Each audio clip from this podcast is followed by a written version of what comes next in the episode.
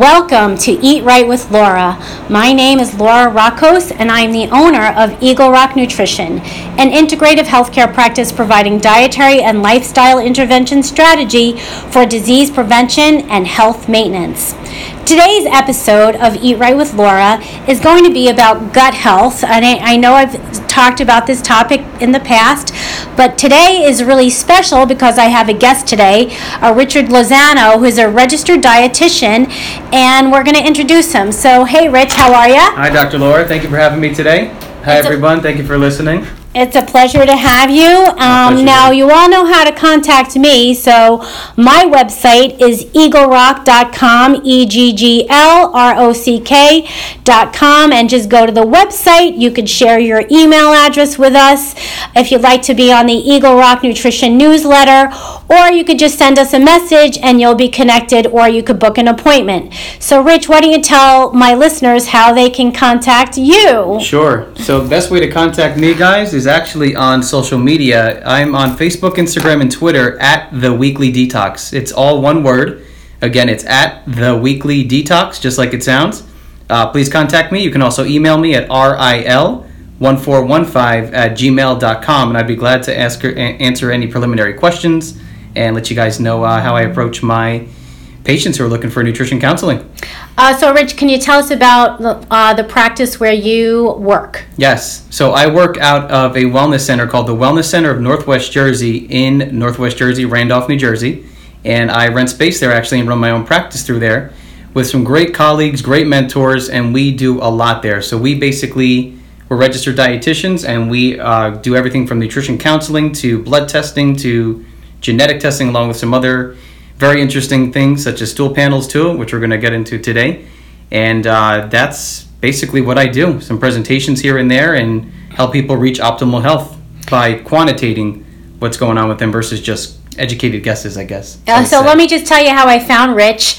Um, so I gave a lecture in uh, one of the surrounding towns, and one of the attendees in my audience, um, uh, just something that I was talking about resonated with her. She went back and told her nutritionist, who is Rich here, uh, about my presentation, and he circled back with me, and we've had a pretty good, uh, pretty healthy alliance ever since. So he's he's invited me to his place of business and I've invited him to my place of business and we now share some services. All right. And we have some pretty similar interests and gut health is certainly one of them. Mm-hmm. So let's just get started so that my listeners can learn a little something from you that they haven't learned from me. So Rich, Sure. when you see your patients, when your patients come to the office, uh, tell me like maybe like three symptoms that they present with that tells you that they have poor gut health. Yeah, good question. So the very first thing I notice is that people do not poop enough.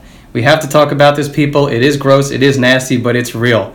People will be so quick to just not to get a little gross here, but people would wipe their nose if it's if a booger's hanging or if you have something in your back of your throat, you're going to clear it out. But how come people are so uncomfortable to just go to the bathroom? I don't care if you're in public, wherever it is, you have to use the bathroom. So that's the first thing that I notice with many of my patients actually that come in. Number two is acid reflux. I see that in, I would say, 90% of my patients. And a third one I would say is bloating and gas all the time with everything they eat. And then it's unfair because they blame it on that individual food when it goes much deeper than that, which we may dive into today. Yeah, so that's really funny because those are the exact three things that I was thinking of, and I know I've Oh, wow. I know I've mentioned the same in the same order, the same symptoms, and that people are not paying attention to their bowel habits. Yes. All right. So when when they present with those three symptoms, all right. So what are some of the solutions that you suggest um, to alleviate those symptoms? So rather than just uh, you know what most doctors do is provide you know a medicine that masks the symptoms that alleviates the symptoms but doesn't really solve the root of the problem Yes. so rich tell me what you're telling your patients to The, do the first thing, and I'm telling you, this is 100% of my patients, if I had to estimate, uh, people are not hydrated properly. The colon is where you suck up water. So if you're not hydrated properly, that stool is going to be very hard to get out, and you're going to be constipated. And to make it worse, if you hold it in, your body holds in sucks up more fluid because you're given more time for the colon to do its job. So it becomes even harder, making the situation worse. So hydration is the first thing. always tell my patients to hydrate properly, but I'm not going to get into it because we don't have time today. But there is a proper way to hydrate, and I would love to discuss this if anyone has any questions about it because Aquafina, Dasani, Poland Spring, and most waters that say filtered or spring water are not the proper way to hydrate, which I learned recently in the past uh, couple of months, which blew my mind about hydration. So even I wasn't hydrated properly. So I'm just going to throw in um, something that I've mentioned before that there's a hormone called anti-diuretic hormone, which is the hormone that you make that prevents you from peeing all day long. All right. So when you drink alcohol, so Rich here is talking about the importance of hydration. I just want to remind you that because it's a holiday weekend week, that alcohol inhibits this anti-diuretic hormone. All right. And so what happens when you drink? You're drinking, which is making you go to the bathroom just because you're filling your bladder up with fluid, but then you're mm-hmm. inhibiting the anti diuretic hormone, so that makes you pee even more, and all that urination is drying out the content of your colon. Mm-hmm. So in the morning, after a big, after a, a bender like that in the morning, not only are you going to be dehydrated, you're going to have a wicked case of constipation. And the longer the content of your colon sits in there, the more more damage it will do. Do I have read that some doctors think that if you regularly only go to the bathroom three times a week, that's okay. That's not That's so okay. That's so bad. That's so bad. Because all those carcinogens in your stool are going to stay in that colon. Mm-hmm. All right. So hydration number one. Hydration. What next, Rich? Number two is their micronutrients. So what is a micronutrient? People probably have heard of macronutrients, which is what protein, carbs, and fat. And you could say yep. ketone bodies are a fourth macronutrient, and water is the fifth, I guess. But then micronutrients are all the vitamins and minerals. So if you don't have enough vitamins and minerals, such as magnesium or certain B vitamins, you're going to have a problem with constipation. So you can eat very healthy, you can have a lot of fiber and all that, but let's say you have some micronutrient deficiencies. We can test for that, by the way. And uh, if you have them, that's going to be a second problem. So I do look at my patients' micronutrients and uh, get their blood work to check this out. That, that's the second approach. So hydration and micronutrients, I would say, are the two big two. There's many that we do, but those are two that I look at immediately. Um, there are many others as well. Okay. So I would say hydration, micronutrients. So this is one of the benefits of talking to other registered dietitians because I've adopted Rich's micronutrient testing panel mm. and I love it. It really is super straightforward and super simple. You just go see your registered dietitian and they could either have, have your blood drawn right there in the office or the phlebotomist can come to you and you can get your micronutrients tested and they use a functional cell-based assay. So it's yes, not just looking at the levels of nutrients in your blood at that moment. It's using a functional cell based assay, and I'm all about functional cell based assays, right? To tell you if your nutrients are doing their job. For the past four months, by the way. Right. So 20, yes. 24 hours for a serum draw, four to six months actually for a white blood cell draw, and that's what this company use, does that we use. Right. So, so, come to what's the name of your company again? Uh, RL Whole Nutrition. Yes. The you guys could look me up by at the weekly detox. That's my main go-to. Yeah. To, to communicate. All right. So third so, thing. What's third the thing. third thing? Third thing, easy fiber. But yes. People don't know what fiber is. food, because we're talking so, about your food. Yeah. So this is the food part. So fiber is huge. People don't. This again. This is going back in time, but the word starch has been demonized, and it should not be demonized because the benefits of it are unbelievable. One example is beans. Everybody knows the bean song. We're not going to sing it today. But beans are insane because they are a starch, but they do not raise your blood glucose like people think.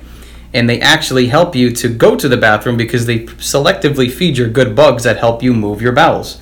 So people don't understand that there's a feeding part that you have to feed. You have to feed your bugs, you got to feed yourself. But if you don't feed those bugs, they are not going to survive and help you go to the bathroom and detox. So where does the fiber come in? Fiber helps feed those bugs by allowing them to proliferate and grow so that they can do all this cool stuff for you, like help you go to the bathroom, help you detox, help you make neurotransmitters, help you make vitamins. Guess what? They actually extract the nutrition out of your food and make vitamins and minerals for you, which is really cool.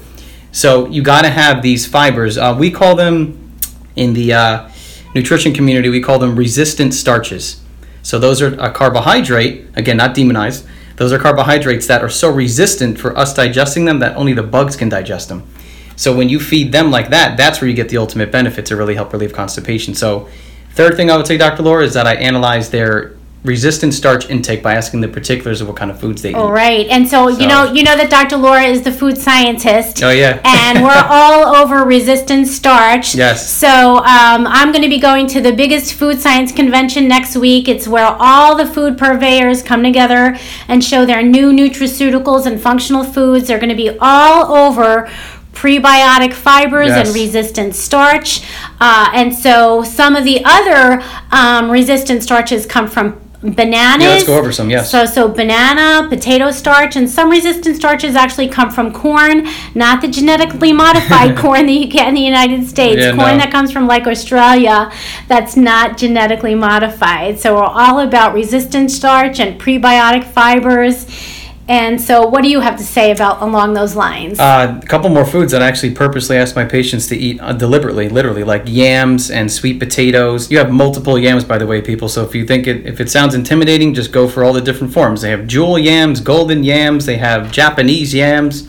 They have a ton. Don't forget about your squashes. People don't eat enough squash, butternut squash, acorn, pumpkin, etc. All the beans and lentils that we mentioned, any of them actually.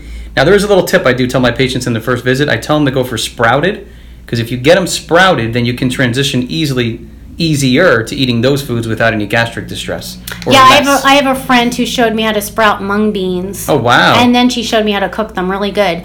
So That's when great. some of my patients they'll complain about the gas in the beans, and I tell them that if you're going to make like a, like a chili or something like that, just mash them. Mash the beans; it Yes. releases the gas. Make a hummus from them. You don't have to make hummus just from garbanzo beans, chickpeas. That's right. You can make hummus from just about any beans, and it's great because you're mashing them anyway, and that's going to help with the gas a little bit. Yes, and, and we just tell our patients to do about a about two tablespoons a day until they transition off of the gas effects if they do get gassy.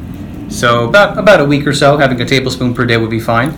And last tip is um, we tell them the smaller the better. So if you start with a small bean, it's less likely to give you that gas effect. So, but telling you people, if you eat more starches, you will see a huge change in your bowel health, and you'll get slimmer. Contradictory to the oh, carbs are bad, not these types of resistant starches. So, uh, a couple last foods are plantains, green peas, the potatoes, like Dr. Laura said, with the skin, please. And don't forget your fruits and veggies and your seeds. And a couple whole grains, such as black and wild rices, oats, quinoa, buckwheat, millet, kind of like the ancient grains they call them. Those are very powerful prebiotics as well. So, That sounds like a great list. We have to write a blog about this, so stay tuned Yes. for the blog. All right. Um, so those are your go go go to things, and those are definitely my top three things. But two that I would add other nutrients, like the importance of vitamin D. So Rich suggested doing a nutrient panel. Definitely looking at vitamin D. Vitamin D is usually thought to be most useful for bone health, which is totally true. Mm-hmm. But vitamin D is so critical for your immune system and your digestive health. So get your vitamin D levels checked, and if you're if you're low on vitamin D, which 90% of most people are, then you definitely need to add that to your repertoire.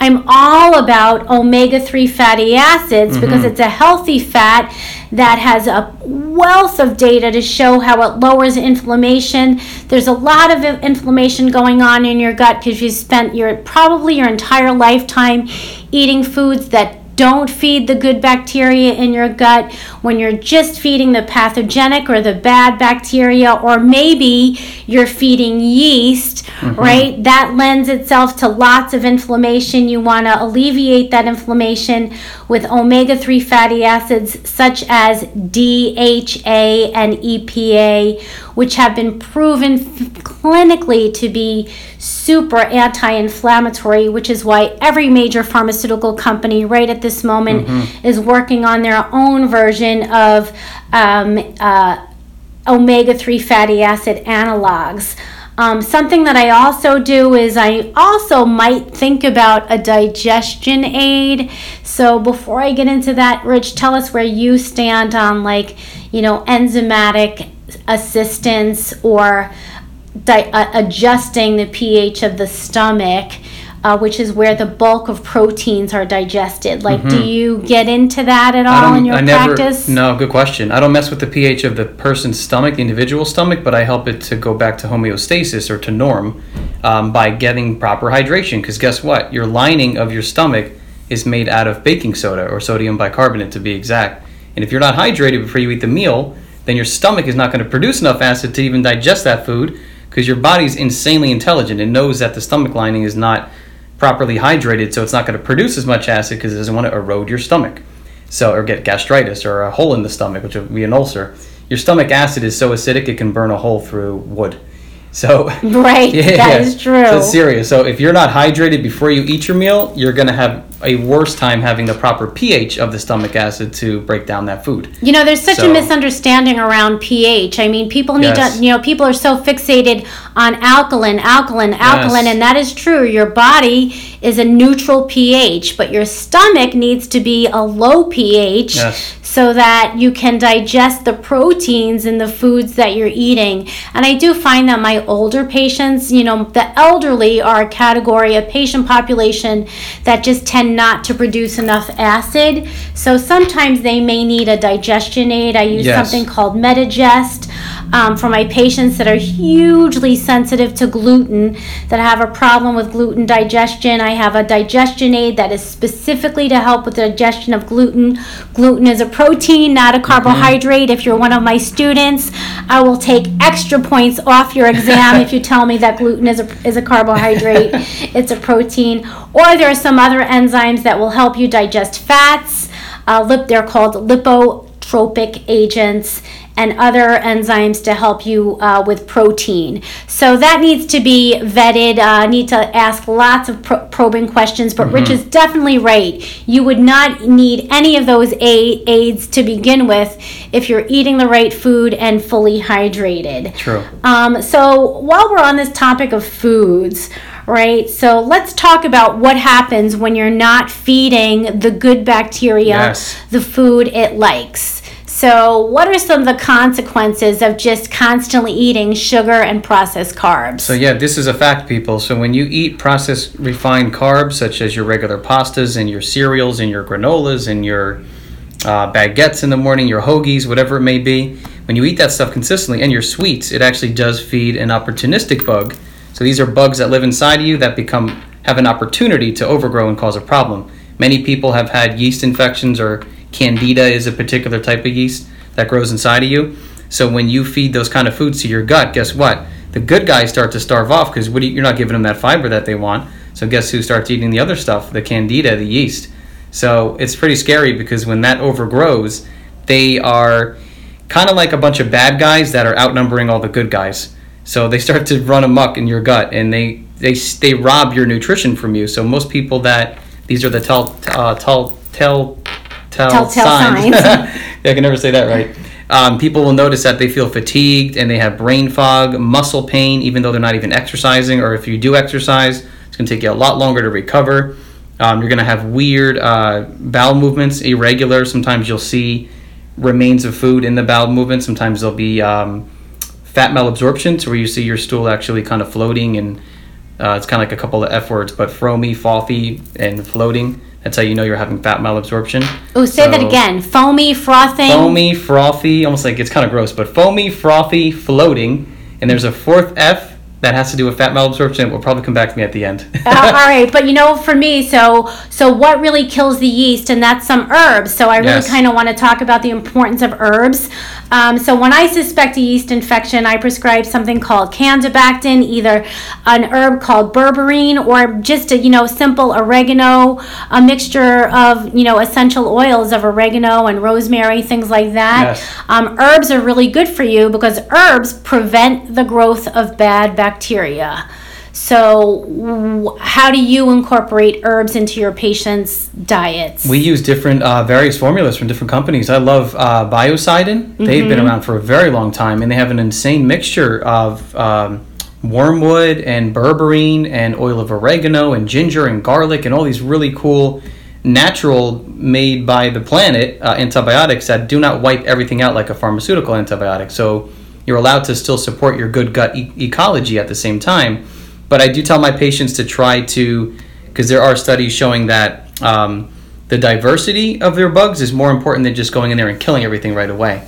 So if you can increase your microbial diversity, I always do the metaphor for my patients, which they always understand, is that you compare it to like the uh, our defense system. You have the you know you got the Marines, you got the Army, Navy SEALs, etc. If you increase amount of those, and the bad guys, the terrorists, or whoever the criminals are, they're not going to be able to stand a chance. So I try to increase my patients' microbial diversity first, along with some herbs to kill these select selectively these bad guys. Right. Like so he- just remember that the importance of herbs because when you're not getting enough herbs in your diet, Yes. and actually if you come to Eagle Rock Nutrition, we host lots of cooking classes that show you how to incorporate herbs into your meal planning. As a matter of Mm-hmm. fact, right at this moment, I have my chef sitting outside in the waiting room, Oh. right?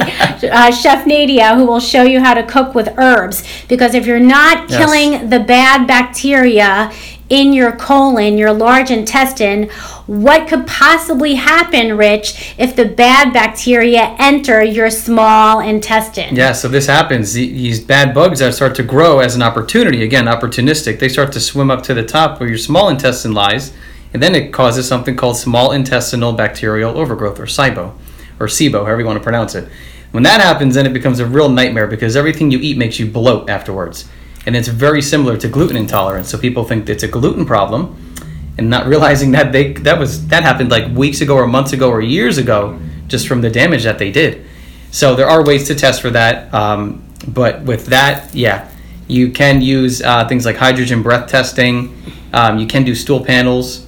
Um, i never personally did a SIBO test individual. I would send them to a functional medicine gastro for that gastroenterologist but we do have the opportunities to use that too Yeah, and I have plenty Um, of patients that bring me the results of their SIBO test, so that's really Oh, great. awesome. And then those doctors send their patients to me so that I can fix them up There after they have a confirmed diagnosis. so So we're going to end this podcast on SIBO, but I think that we really covered a lot of really good bases, Rich.